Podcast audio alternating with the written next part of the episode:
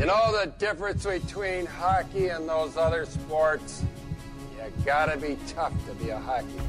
I idolize Dominik Hasek. I played goalie because of Dominik Hasek. My life in hockey has been started because of Sabres hockey. I didn't need playoffs this year. I wanted it, but I didn't need it. But when you screw up for the fans as much as this team has over the last, like, five years, and just don't hold yourself accountable, I'm sorry. I'll hang up and listen. I'm sorry.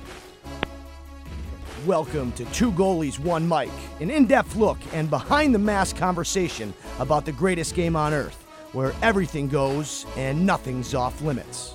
Now I'll tell you something about this guy. This is only three minutes, eh? Whammo!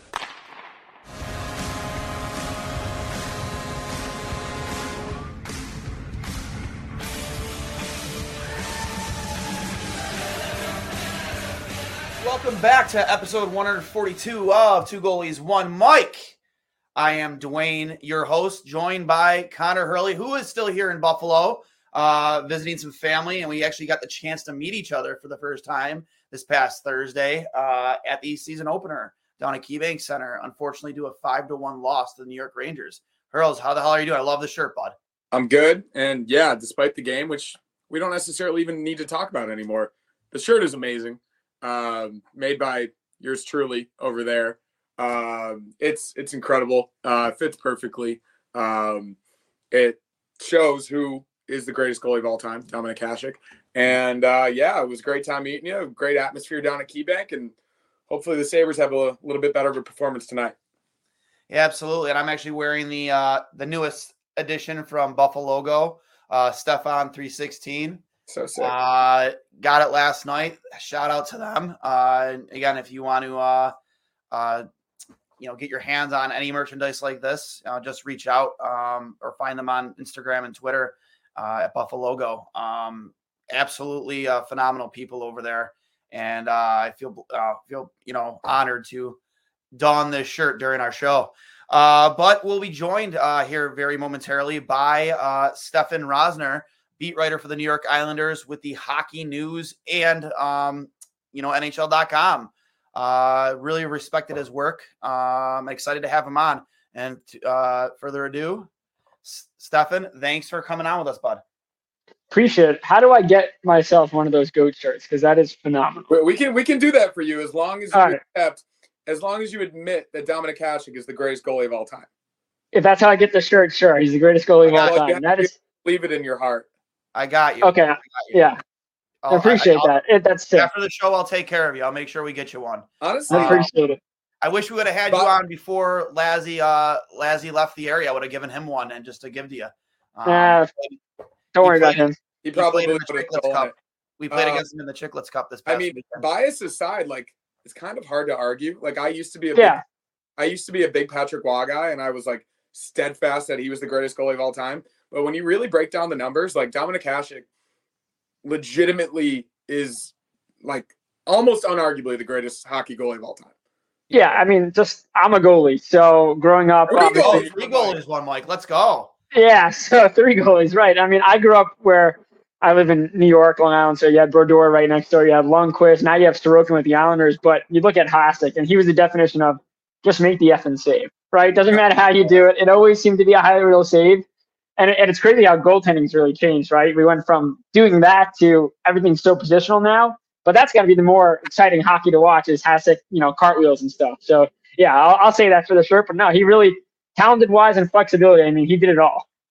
And, and here, here's the thing too: is you know, you, you- to your point, yeah, that the position has changed a lot, but he was even if it was posi- like there was obviously some positional play back in Yeah. the '90s and early 2000s, but at the end of the day, man, like he had a style that was his own. Um, Yeah. people, like people just thought that it was just him.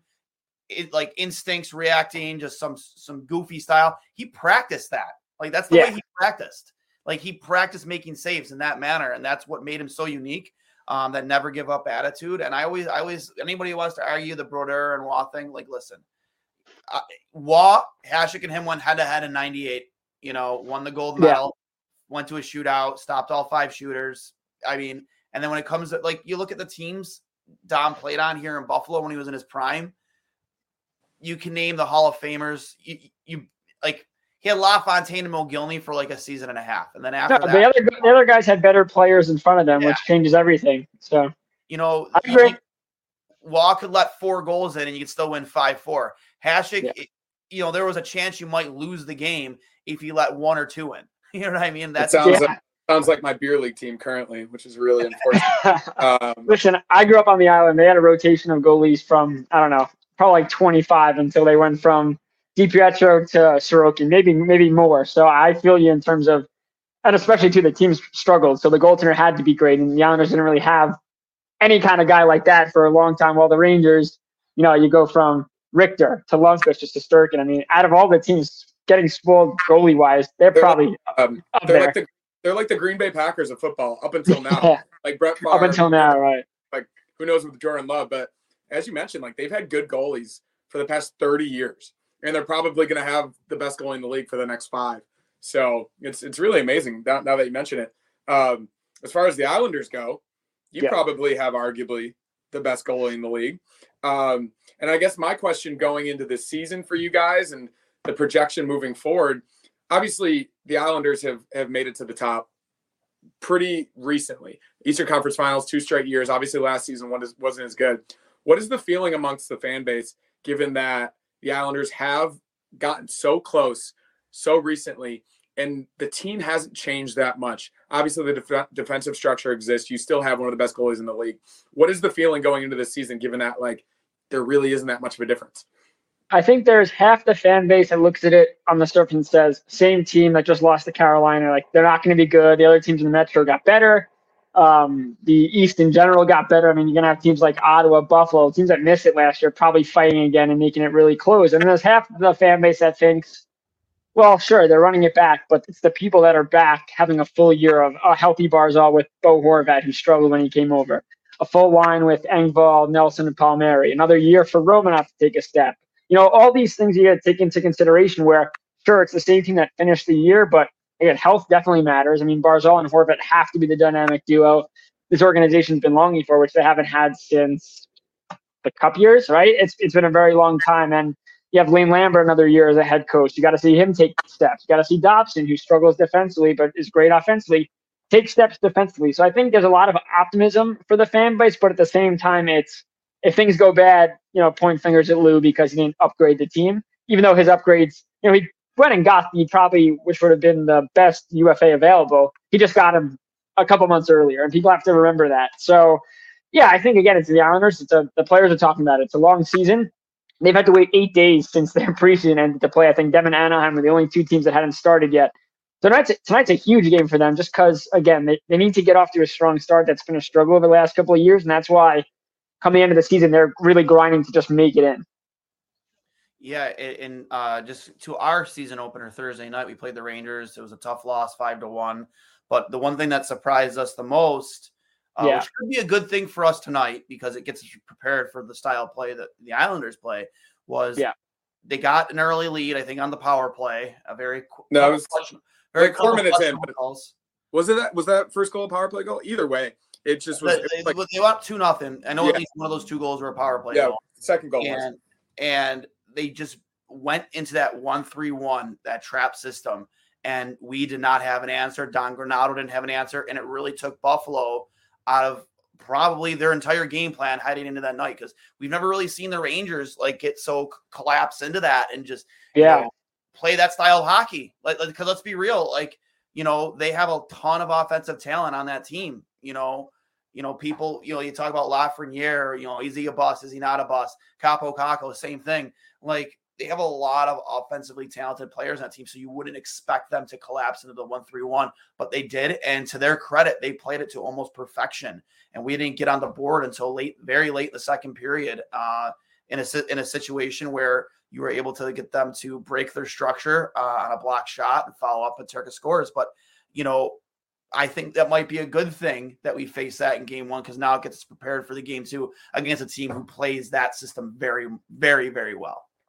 I think you got to credit um, Peter Laviolette too. I mean, he went and t- took this team, looked at what they did, and said, "Yeah, we got to change way we play." I know practices have been much different, and I guess the biggest thing for the Rangers is not the guys they bring in; it's the guys that they're paying money to produce have to just produce flat out. That's what it is. I mean, it's they got guys locked up. Panarin's got to be Panarin. Not sure stats are great, but you know stats don't matter when it's you know every three games he's missed or that, and then the stats pile up at the end of the year. You go, that's a good year, but game by game you got to do more. So I think for the Rangers, it's getting that whole, them to work as a team. I feel like they really haven't done that, and and for Buffalo too. I mean, maybe it wasn't the best start for them, I think you guys probably got to be pretty happy with where the team's at now in terms of just what this potential is for this team. I think I called it this year. I think they're making the playoffs this year. I think last year, obviously, that game against the Islanders in early March with the Hudson Fasching Eagle. You know, you look at the end of the year and you guys you are know, out of the fight. you fight. know that wasn't a goal, right? That definitely. That That wasn't wasn't a a goal. Well, my thing is, I still don't know what goalie interference is, right? So can we figure that out first, and then figure out what? Because again, to me, to me, flat out, I think you should let like unless it's a really like a legit kick, like direct, you know, changing your direction, you could do. I I thought Fasching moved his knee. Um, I don't get paid the big bucks of the people in Toronto to make that call. The uh, Sabres did get revenge, shutting the Islanders out. I think it was two nothing a couple of weeks later. But I mean, listen, that that that's a huge point or two that the Sabres don't get. And you look back and go, I mean, the Islanders could do the same thing. Why did it take 82 games? Well, you lost both games to Arizona. You blew a lead against Arizona in Arizona, you know, things like that. But every point adds up. So that was a huge call that didn't go the Sabres way. That who knows? Maybe the Sabres are the one in the playoffs and the Panthers don't make it. And who knows what happens then because the Panthers go on the run. Everything impacts everything. and everything was going our way too. With uh, Yeah. I said it a couple of times. Devon Levi, if he starts his career a week earlier, the Sabres are in the playoffs. Um, Crazy, right? without a doubt. and um, you know, to your point though, that that that game was crucial in terms of stands. But you could point to so many other losses. Exactly, of course. You, know, you just can't point at that one game. Former Sabre Hudson Fasching slash soccer player, uh, you know, me the puck into the net. Uh, but yeah, i- i- to, to your point, I um, I expect a very lockdown defensive style from uh, from the Islanders. Um, you know, you, you tweeted out the lines this morning. Uh, Barzal, Horvat, and Holmstrom leading the way uh, as your first line. Obviously, Sorokin will be in net. That's you know, duh. But just Yeah. can you take me through the rest of your lineup here? Because you know, um, I like that bottom line of Martin Cizikas and Clutterbuck. It's a heavy line. That's that's be a line to be very tough to play with. I could imagine them going up against some top lines. You know, hundred percent. Uh, some good defensive players there. Um, just take us through the rest of your lineup.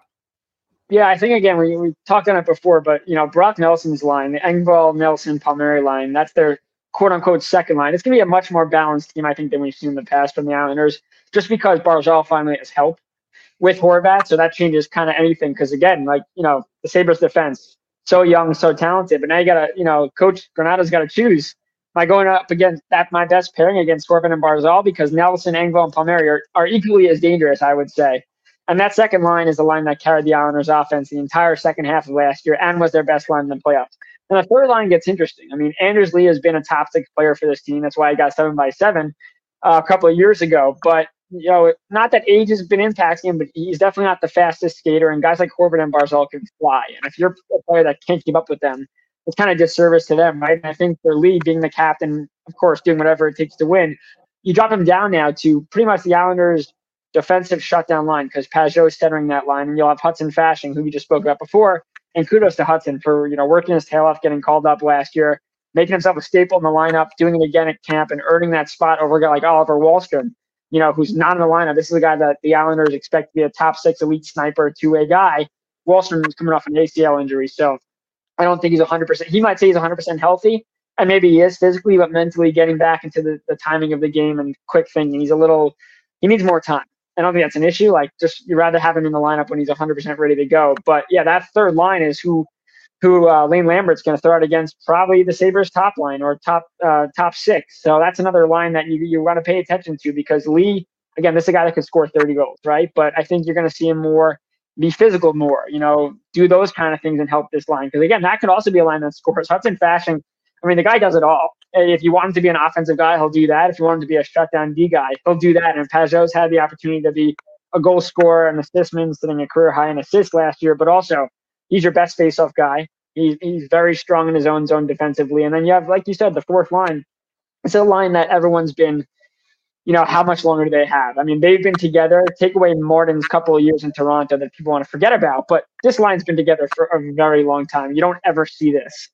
And I think that's just credit to their ability to just be effective. And I know Cal Clutterbuck was out of the lineup a lot last year, but Matt Martin You know, he played in 81 games last year. He missed one game for the birth of his daughter. Casey Cizikas is the Energizer Bunny still for that line, and that if that line can stay healthy, they'll be effective. That's just been that's been the biggest issue. But right now, the Islanders have every line they have has a speedy guy, a guy that's defensively sound, and a guy that can make plays. And that's why I think the Islanders are probably going to be more effective offensively this year because you're not just relying. I mean, Brock Nelson has carried the offense probably the last couple of years, and he has got running mates that we saw how effective Kyle Palmieri can be when he's healthy, right? And again, Horvat and Barzal being together, and Holmstrom might not be the finisher that that line really needs, and they don't really have that guy.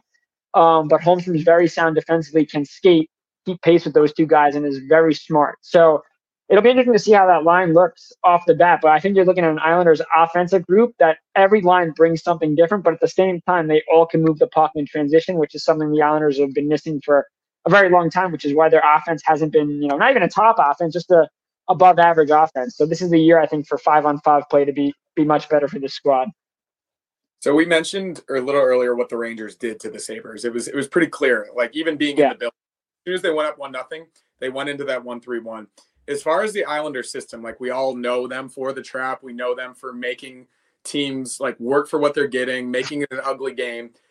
Is that a game long system? Is that a situation specific type thing? Obviously, when teams get a lead, obviously it's, it's a little bit more easier to do that. But like, is given how much success the Rangers had against the Sabres doing that exact same thing, like, do you envision the Islanders doing that from the puck drop? Like, maybe if they get down, they wouldn't do that. But like, do you envision like them doing that to stifle this like young, fast offensive group that doesn't seem to know how to get around it at this point?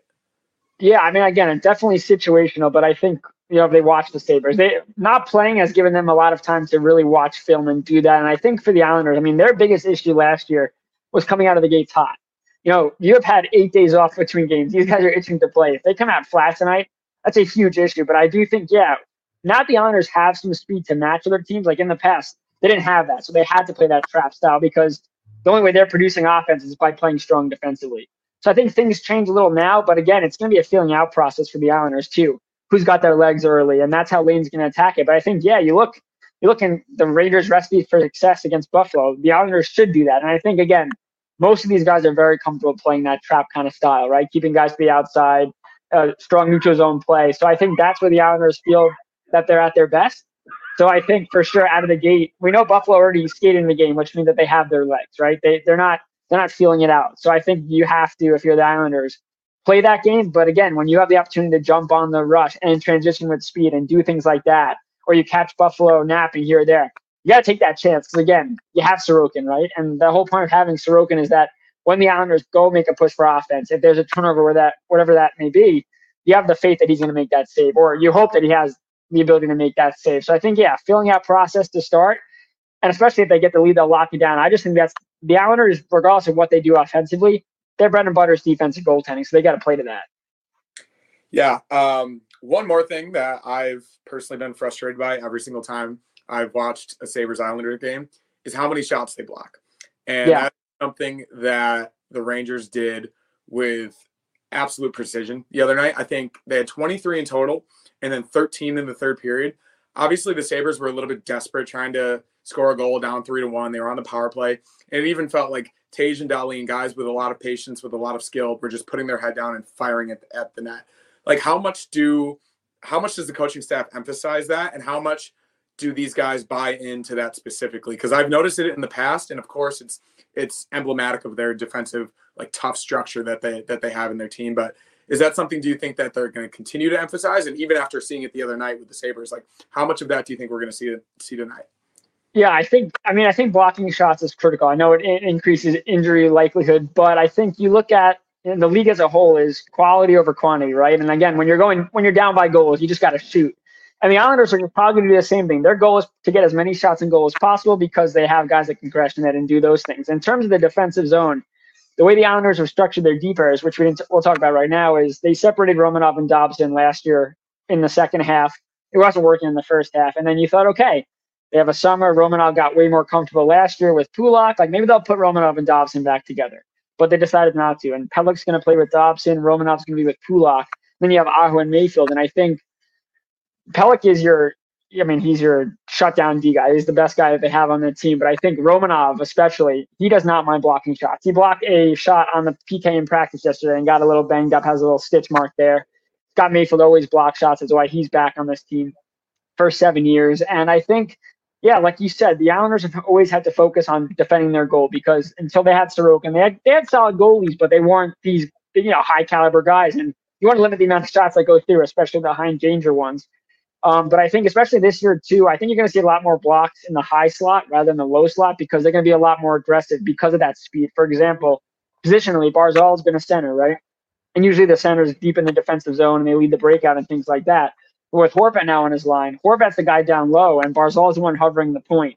And if he could block a shot or deflect a shot, he's off to the races. And that makes the Islanders m- more of an offensive team because they have that speed up front. Same thing with Holmstrom you know, he's always hovering at the top trying to pick off those passes. So maybe maybe less block shots in tight and more just trying to get sticks on it as high in the zone because for the first time in a while, the Islanders have that speed to make it work. Where in the past, it's like, all right, we blocked a shot at the point, but we're not getting to it. We're not going to win that battle. So I think that's you might see more of that this year. But blocking shots, I mean, every team has got to do it. And sure, Sorokin can make a lot of saves, but we know how it works in this league. Is you take the goalie's eyes away, you get a lot of eyes in front makes it that much harder to make the save. So anytime you can stop a puck coming in without, you know, putting your face in front of it, um, yeah, the Islanders are going to do that. Yeah. Um, and to your point about Romanov, I saw that uh, tweet from this morning. Uh, that had to be like a little bit kind of scary heading into uh, the season. It's such an important piece in your blue line. Uh, go down there for a minute, but uh, everything's fine. Like he's he's good. He's definitely yeah. Spoke to him today. He said he's ready to f and go. So Uh, this I mean, is a guy that would play with two broken legs, right? So I don't think getting honestly, if anything, got him ready for the season because hey, if it happens in a game, like of course I want to make sure he's okay and concussion protocol when you get hit up high like that. But now he's ready to go. Everyone in the Islanders is ready to go. That's in the starting lineup. Palmieri's, you know, he barely skated during training camp, got into one preseason game. He's ready to go. And again, that's the, that's the other big thing for the Islanders too, and every team. Like it seems like every year is such a huge piece. Last year they lost Pelech and Palmieri. I think Pelech's their most important player because of that structure you talked about. It just seems like every year somebody goes down, and it's not like sure you don't want to say depth guy go down either, but it seems like one of those big name guys go down, and for a team like the Islanders where they might not have that superstar guy, you can't afford for one of those top guys to, to go down, and you're in trouble. So yeah, everyone's ready to go and healthy, and and of course that's the most important thing. I saw you tweeted out a quote from Matt Martin today too yeah. about Kyle Okposo, and I appreciated that a lot because you know, that's a big reason why many think that like Buffalo signed him to another one year deal because of what he brings to just the locker room, this young, the character of this team, the culture. Um, you know, the guy's been through, I don't want to say words like hell and back, but the injury, no, yeah, uh, you know, it, the injuries is just, it, it's, they seem to pile up on him. Last year, he stayed relatively pretty healthy. Uh, we hope again for the same thing this year, but it's nice to see Matt Martin have such nice words about Kyle Okposo and, you know, see that relationship still with the island uh, intact. Yeah. Um, I grew up, obviously it's different now being on the beat and stuff, but I grew up 15 minutes away from Nassau Coliseum, huge Islander fan. I had an Okposo fathead on my wall. He was my favorite player coming into the league. And I, have never gotten to interview him yet. Maybe I'll get a chance tonight after the game. But, you know, when you talk with Islanders now, because again, most of these guys have been here the whole time, right? So they've been here all the time. So, um, I knew that he played with him, and obviously Kyle being back again from the year, I thought it was important to ask, you know, to ask Matt about it. And I didn't know the backstory in the quote. Uh, I could read it if you want, real quick. But when I came in yeah, the league, absolutely. he bought me my first ever dinner. I'll never forget that. He's just a quality character person. I learned a lot from him in my time playing with him. He came back from some serious injuries, and his work ethic is second to none. God bless him. Hopefully, he has a great year. But and then laughing, Martin says we're focused on trying to get a win tonight. But it just goes to show that you know, when you leave the island, you know, a part of you stays there. I mean, Matt Martin, Matt Martin. I don't, I don't believe Matt Bart. Maybe Matt Bart's always there for a little bit, but obviously Josh Bailey left this summer from the Islanders. He was their longest tenured player. Casey Cizikas, Cal Clutterbuck. Got, I mean, all Pulock. I mean, all those guys played with Okposo, and to see him still be able to play after those injuries, a guy that you know he, the Islanders struggled when Okposo was here and, and, other guys were here, and, and it was a tough time for a lot of them. And Okposo got snubbed playing for Team USA. I forgot that one year it was, and all the USA chance. And no, no one on the team has anything bad to say about Kyle. And you knew, I kind of think, you knew early on that he had captain potential. I still think he, he scored the coolest um, first NHL goal ever. I know people debate that, obviously, but Kyle Okposo from one knee in the slot, one timer, helmetless, glove shot on Brodeur. I mean, maybe a couple beat that, but that's got to be up there in terms of one of the greatest uh, first NHL goals ever. I'll have to check that out because that sounds pretty cool. I've never seen that. Oh, yeah, you got to go check it out. And again, now the rule is you can't be on the ice with no helmet, so that would never have happened. But I mean, scoring glove side Brodeur for your first goal, So, that's I mean, that's crazy. so they blow, are they going to blow the whistle dead if your helmet falls off during the game? Is that what happens? Well, it you hap- have to leave the ice. You have to leave the ice, and I'm pretty sure if you go to play you get a penalty for delay a game. it happened to Power the other night, and he immediately left the ice. Really? I, I, I did not know that was a new rule. I, I shame on me. So like if in the same situation, like moments before he scores that goal in today's NHL, his helmet's knocked off. He can't make a play on that puck. Yeah, if you go to play the puck, you're done. Yeah, I mean, they want to protect obviously the head injuries, and Oh yeah, for sure. I think it was about I don't know, I can't exact, maybe like ten. He loses his helmet in the ten seconds, and then he goes to the slot, and then he scores. But yeah, nowadays because players aren't, you know, they don't want to get in trouble obviously or you take a penalty, so the oh, helmet no. comes off. They're all like helmet off, hits the ice, unless they, you know, they get caught up in the moment for a second. But if you go to play it, it's standing with a broken stick. Like if your Yeah. stick breaks, you got to drop it and go get a new one or play without it because penalties, and we, we know how important special teams is. That's wild if it happens like in the playoffs and you're in the defensive zone. Yeah, I mean that that's wild. Imagine having to skate from your end, especially if you're at the far bench. You know what I mean? yeah. Like, I imagine that they're going to give some leeway here and there. Um, obviously, Ah, I think I refs tough. know like flow of the game in certain instances. Like maybe if like you go out of your way to play the puck, but at least you could like at least stay positionally to a point where like it's less dangerous. I don't know. We'll, it we'll might see. be an NHLPA thing too. I don't really know who started the rule, but again, it's all about protecting players. So if it's a PA thing, I think the players would be again the league. The league obviously agrees to it, but yeah, with all these head injuries and they just don't want to take any chances. But yeah, if I'm a player or if I'm a fan of a team and my guy, you know, it's it's uh, overtime in the playoffs and he loses his helmet behind the net, you're gonna odd man rush the other way because you don't have your helmet on. That that's tough. well, everybody's Um, wearing their but- chin straps now. yeah, you got to tighten it, right? Make the helmets Yeah, tighter. It's probably what they've done. They've probably tightened the helmets, to be honest, because back in the day, like remember before they fought, they used to take them off, and you can't do that either. So, Yeah. what what is it which, you uh, which makes you, no have, sense. you have to essentially try like uh you take your own helmet off during a fight. It's an extra an additional two minutes or something. Yeah, I mean, my mindset is it probably hurts more to punch a helmet with their gloves off than an actual head. And if you're fight again, we know the head injuries and stuff like that, but it just seems really stupid to take your like if you're gonna keep the helmet on, take, keep the glo- you might as well keep the gloves on. You're gonna break your hand, Yeah, like or or just don't punch in the head. But again, that's you're fighting your instinct. You're just you're just throwing them. There's not a lot of fighting anymore to begin with. So Yeah. Yeah, which is which is a shame, but yeah. Yeah, I miss mean- I miss those days personally. I yeah. I respect the hell out of that that position on a team. You know, like uh, It's any- needed. It's definitely needed. And anybody who's seen Tough Guy, the Bob Probert, Probert story, you know Andrew Peters, he's a personal friend. Like I respect the hell out of those guys. Like you just not just the physically what they put themselves through, but mentally, like knowing that that's your role and that like when you go into a game where you might be going up against you know, back in Ray and Domi days, you go against that guy, you know you're fighting that guy, you know that you're responsible. That's got to be like cause anxiety, like just a lot of stress, just you know, having that role on your team that the most important moments of your ice are I mean you putting your your your mental health essentially on the line, you know, getting punched in the face and the head.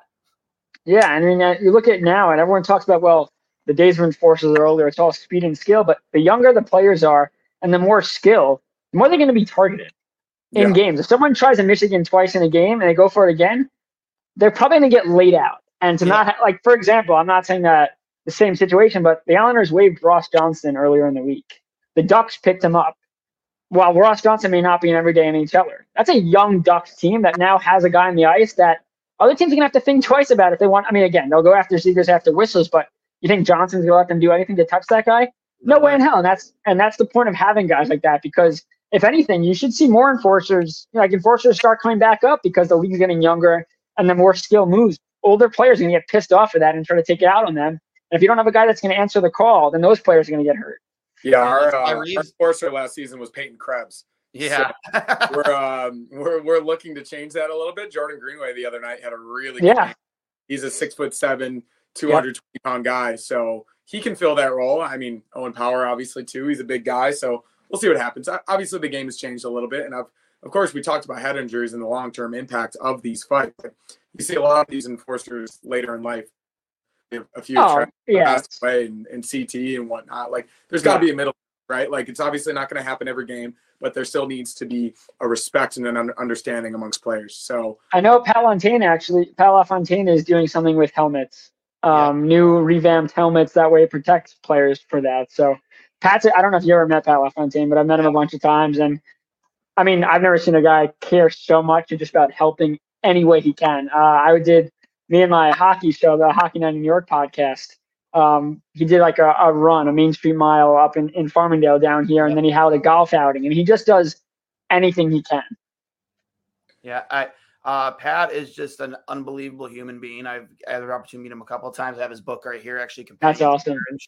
Yeah. Um, So that's the company that he started, the foundation that he yep. did for the mile and stuff. Yeah. I know uh, he does a lot of work with the Lions Den and a lot of local children's hospitals. I'm not sure if that's still going, but that was something he started to help like kids who are sick interact with their favorite athletes. You know, most notably hockey players, and uh, just just an overall just phenomenal human being. Back before there were cameras and social media, back here in Buffalo, he would sneak into children's hospital and a- after games and go visit kids and just like he cared so much Amazing. and uh um you know again you know it was a shame the way his sabres career ended both on and off the ice but um you know i would welcome him back with open arms man he's just a great great person class act and you know honestly a dream guest to this show next to Dominik Hasek for sure Yeah. Yeah. He's a great guy. could for sure get Hasek. He's all over social media. yeah That guy Well, is like, if you- actually he's if you look way at the- more active than I thought he'd be. if you look at uh I forget which where I, I used to be my profile picture. Uh, Hasek actually took a bunch of those shirts and hoodies home with him back to the Czech Republic. Uh, yeah, he loved- yeah, I got a picture, a good picture of me and him, and me and me and Devon Levi wearing it. So it was pretty cool. That's awesome. That's sick. yeah. Uh, but where- speaking, I was No, going go to say, speaking of goalies, if you if Yeah. you have the same question, then I have a question. Um, Yeah. I think um, we haven't really talked about Sorokin much, and I think there's a debate right now, like who the two best goalies in the league are, and it's probably Shesterkin and Sorokin. Obviously, two fellow countrymen from Russia. Um, I personally think they they play similar styles, but you could probably shed more light onto it. Um, the type of game that Ilya Sorokin plays for those like Sabres fans or anyone else, it's not as familiar with watching him. Um, what do you think he does well? What does he do better than other goalies? What is his projection going into the season in terms of like games played and numbers? And do you feel like it's there's obviously there's always Vezina potential, but like, do you think he could really, really elevate even past Sturkin is the best goalie in the league this season? Yeah. So what does he do well? I mean, a lot stops the puck, but I think the biggest thing is his anticipation is off the charts. The guy is, you know, it's one thing to read a play and get caught cheating. And I think early in his career on the island, you know, he was making these ridiculous saves, but he's allowing those short side goals, those odd man rush goals. But that's because he's just reading the game faster than anyone and he tried to guess. But once he got a feel for the rink size and, you know, the feel for the NHL game and understanding, hey, I'm still good enough to make sure that short side's closed up, but I also have the ability to get over there and read that play is the game changer for him. And that's why he had such a great year last year because those weaker goals weren't happening at the same thing with Shesterkin too when he first came over. On incredible saves, but you know, the five goal is going in or the short side goal is going in. But once Sorokin really understood about positioning and those subtle changes from the KHL, he gets the pucks that he has no business getting to. I mean, the paddle save, sure, as a goalie, you know, you guys obviously too, is a lot of that's luck. But at the same time, you know, you still have to have hand-eye coordination to time the paddle thing or or do things like that, or have the flexibility to reach back and make those saves. And I think for Sorokin, it's just one, he his mental game. I mean, that's we talk about that a lot with goalies, and you have to be mentally strong. But this is a guy that literally all he thinks about is next save, stopping the puck, things like that. It's not nothing lingers for him ever. I don't know if that's just how he's been his whole life, how he's been trained, how he came to the NHL, but literally nothing else matters besides the shot coming on him at that moment. You very rarely see him allow a weak goal and then fall apart. Sure, it happens to every goalie. We've seen that, but it doesn't, you know, you don't notice it. It's like, all right, he allowed a bad goal like that.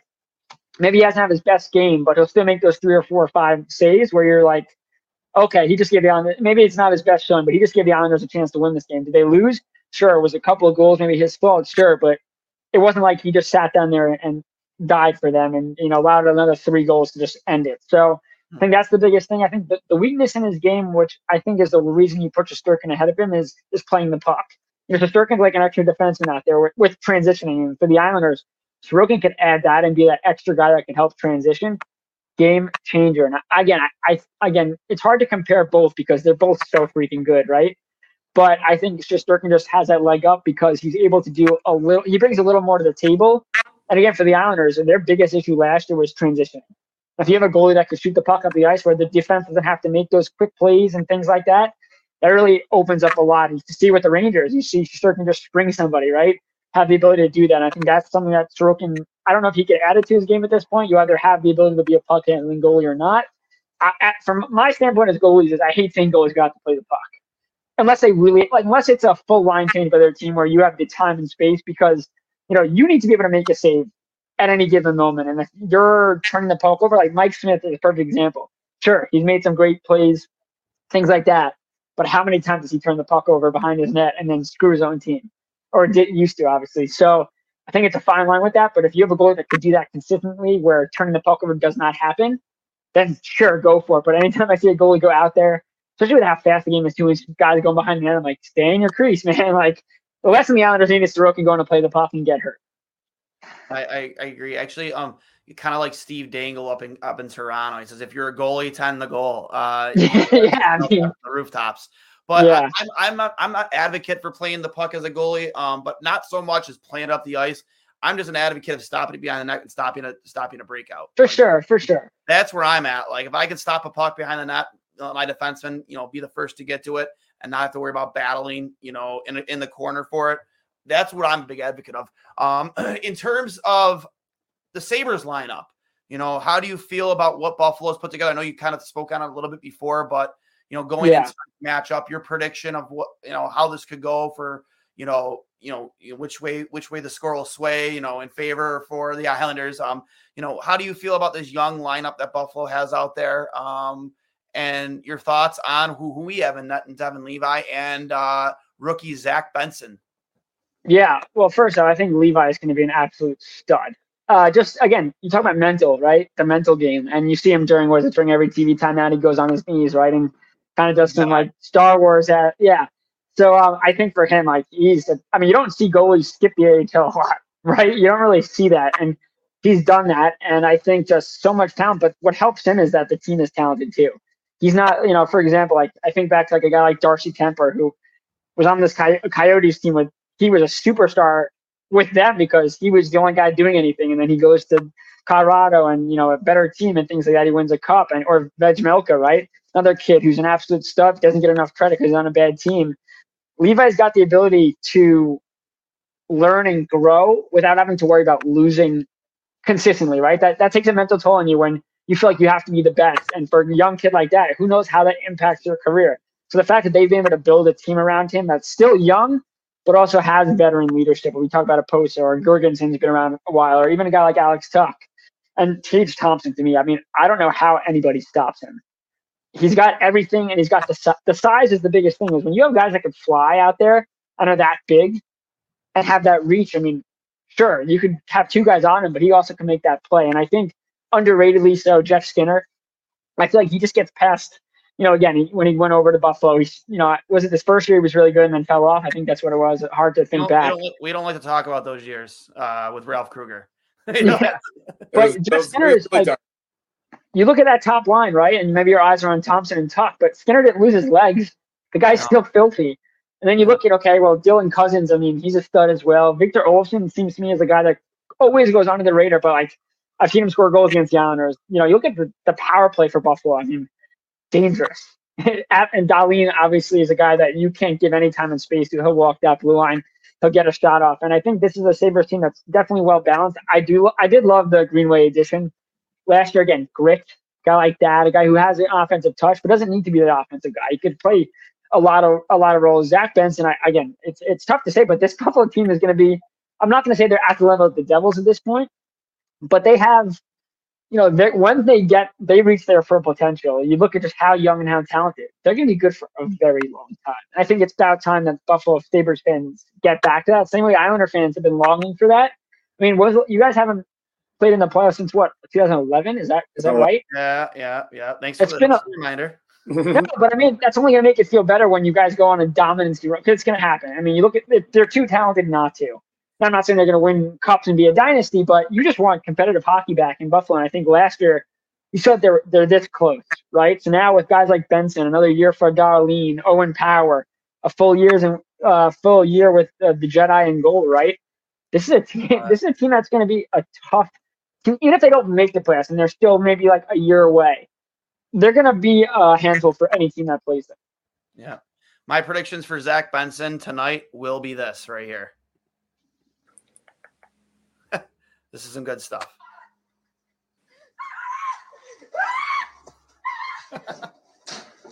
is that back checking hard after he turns it over, or is that him um, just, being, just, being, a pest? Just being a pest. He's that's a pest. What, hey. That's what we call him. Even the other night, the, the Rangers like specifically went after him. Like you saw Jacob Trouba like cross checking him. They were going after this kid, and he's 18 years old and he's five foot nine. 180 pounds soaking wet. You know, like I think teams, especially in these first nine games, even as he like gets into the NHL, like he is going to be a target. But he plays the type of game that he's able to do that. And it's the reason he made the team, obviously. He, he played so well in the preseason. Of course, that's different from the regular season. But this is an- another tough test tonight. Um, as you say, um, so obviously the home opener for, for the Islanders, season opener. Uh, a lot of emotion in the building. We had that the other night, especially with Rick Jeanneret's passing. Um, yeah. What do you expect for tonight? I, I think the over under is, I think, six. Uh, the Islanders are a minus 145 favorite. Uh, yeah, six, six and a half actually. Uh, final score prediction from you. What do you think? Yeah, it's funny because I do odds for you know my pregame piece, and I saw I saw the six and a half, and I'm thinking this Seems could high. be a two. This could be a two-one game, right? If both really goals, uh, yeah, and I think the biggest thing they're looking at is you know first game, right? For the Islanders, as much as they're favorites to win this game, there could be a lot of goals back and forth. I don't think it's going to be that high. Four one, maybe a four one with an empty net. I, I do think the Islanders you know, again, we talked about how getting off to strong starts in terms of games has been tough. Like they're slow in the first period, but I think with the crowd, with with Horvat and Barzal back together, with the emotions of the Islanders fans who, you know, this has been a long wait for them. I just think that it would be a shame for the Islanders not to come out flying. And if they do get an early lead, I think it's I think it's their game to be had, especially with the Buffalo Sabres already having played and the Islanders being able to watch film. The Sabres could watch film from the playoffs of the Islanders, but you know, again, healthy Barzal. I've never seen Barzal this. Um, I don't want to say confident. I don't think he's ever lost confident confidence, but he's so dialed in right now. Like I've never seen him this dialed in before, and that's going to be dangerous. And again, this is a Sabres team that's that's still young and has to learn what it takes to win and things like that. Even with again veterans, so I do think if the Islanders get the first goal of the game, it'll be theirs. I think I'll say four one with an empty net goal. Um, but yeah, I just think I just think they've waited so long to play that they're going to. This will be one of those games where they go flying out of the gates. And again, it's going to be about capitalizing early. But I think if the Islanders can get out of the first period with a lead, I think it's theirs to be had. Yeah, I, uh, I, I mean, I, I'm from in terms of predictions. Um, we mentioned at the top of the show, Buffalo got a, an early taste of what it's going to be like to play against this structure. You know, so I'm hoping they use that to their advantage. I hope they've been working on that. Like think you know in practice. I mean, I assume they would be, but um, I think it's gonna be a low scoring affair. I think we're gonna see a two one game uh, in Buffalo's favor. Um, you know, I'm not trying to sound like a homer, but I think that no, they're gonna honestly. use that. Well, I know. I just, I just, I just think that's gonna be. T- they're gonna use that game one to their advantage and apply it tonight against the Islanders. Um, I think Sorokin and Levi are to absolutely shine, uh, but I predict 2 1 uh, in regulation. I love it. I, I also agree. I, I think it's going to be an under game. Um, just the way these two teams play. I think the Sabres are much better defensively than they were last season, even if we didn't fully see it on, on Thursday night. Similar to how Josh Allen played against the Jets week one. I think that yeah. could have been the best thing that could have happened to them on Thursday night, realizing that Jokiharju cannot just stand in front of the net, not picking up anybody, not having any type of positional awareness whatsoever. As we've mentioned before, like there's a lot of puck watching on this team, and they cannot do that and expect to succeed in the Eastern Conference. Uh, I think it's a 3 2 game. I don't know who's going to win. I'm personally really nervous. I hate playing the Islanders. It's really, really frustrating. As I was watching all of those shots being blocked the other night, I was just like, is this the Rangers or the Islanders? Because it really looked like the New York Islanders the other night. And it, it makes me nervous that this young, fast, skilled team is not necessarily ready to play a game like that at this point. So no, I'm I'm really hoping for a strong game from Levi, and we'll see what happens. Um, what I will say though is the Islanders haven't won a home opener since '95. Wow. Now they've only played, I think, eight since oh. then. They've opened on the road a lot. Got it. I mean, that's like what twenty. Their first game of the season at home is what you're saying. First game of the season at home. Yeah. Okay. So season openers that are on home ice, whether it be the Coliseum or UBS. Well, we're we're really we're really used to the Sabres underperforming at home, so I think Islanders fans are in a similar boat with us there. Um, in terms of the Islanders for the full season, uh, yeah. and you see them in the playoffs or your projection for the entire season, what do you what do you think is their ceiling? I mean, the ceiling is obviously could be the Stanley Cup final, but where do you actually see them going uh, later this season? Yeah, I, have been pretty consistent all summer saying that I think they're going to be a, a wild card team again. But that being said, I don't think it's going to take 82 games to figure that out. Again, last year was a lot of uh, Pittsburgh losing to Chicago that last week is the reason the Islanders are playing hockey in the playoffs. So I think they're going to be a wild card team again. I do think they have a chance to fight for that third seed. I'm not sold on the Rangers. They had a good first game. I just I didn't love the offseason moves. Again, we talked about how important it is that the guys they're paying per, perform. It's not really about the guys they brought in.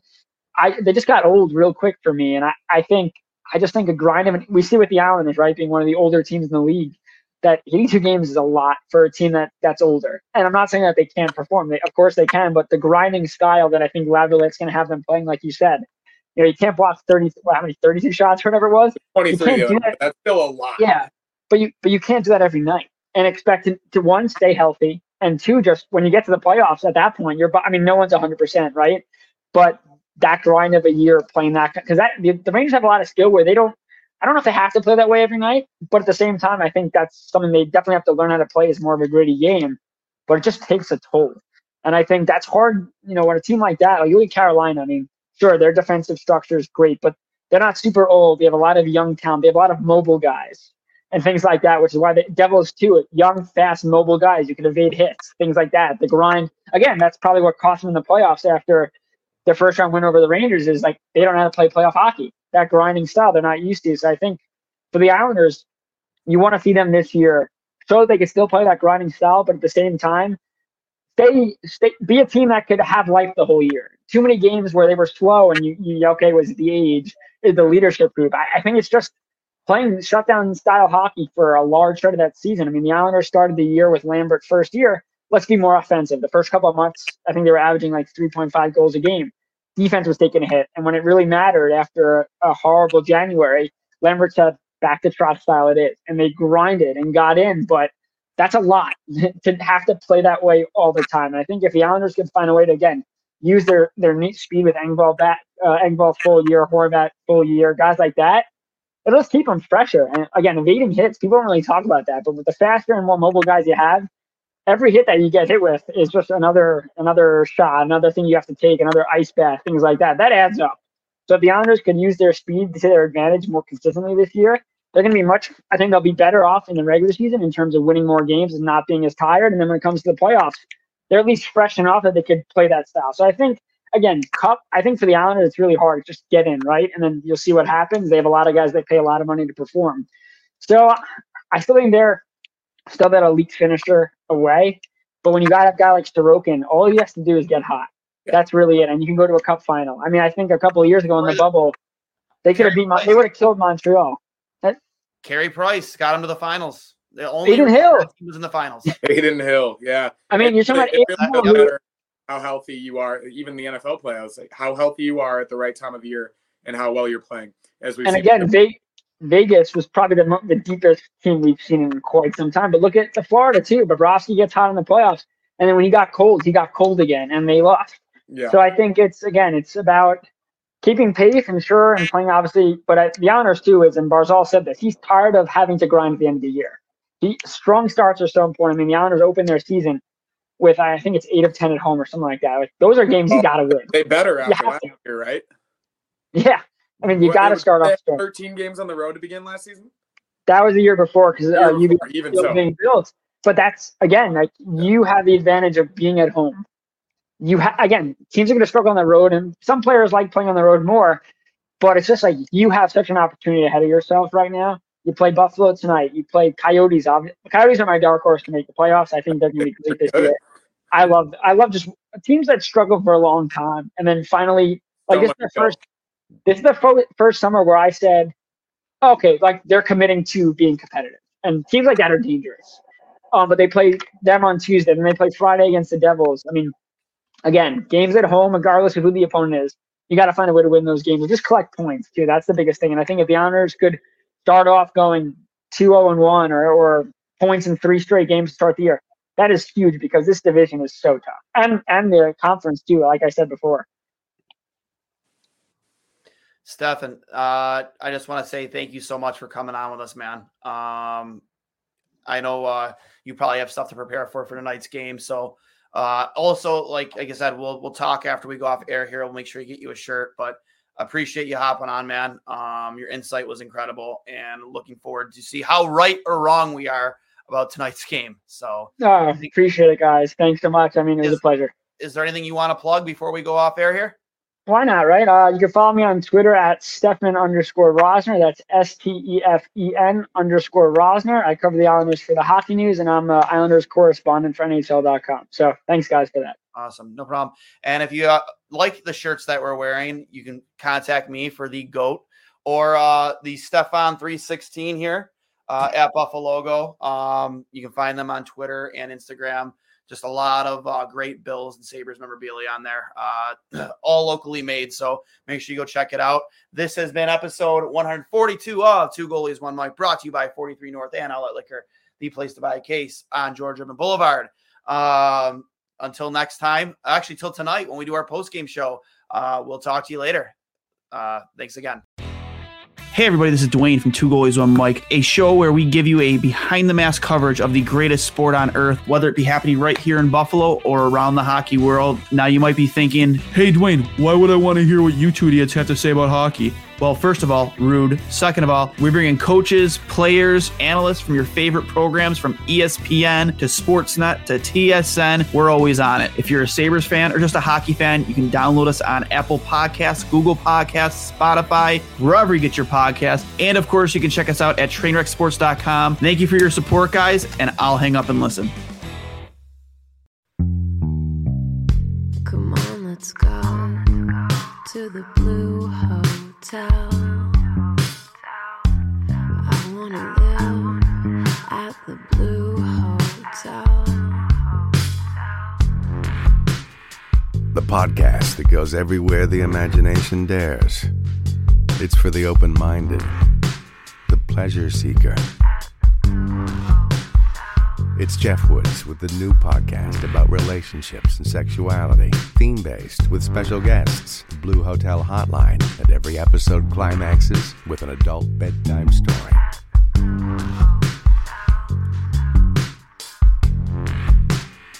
Get a room and listen in at the Blue Hotel. Begins Friday, September 23rd.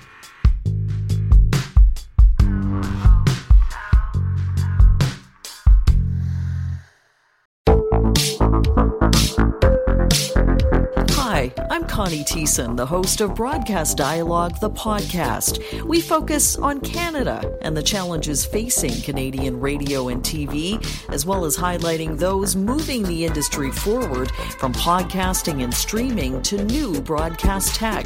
Check us out at broadcastdialogue.com or your favorite podcast app.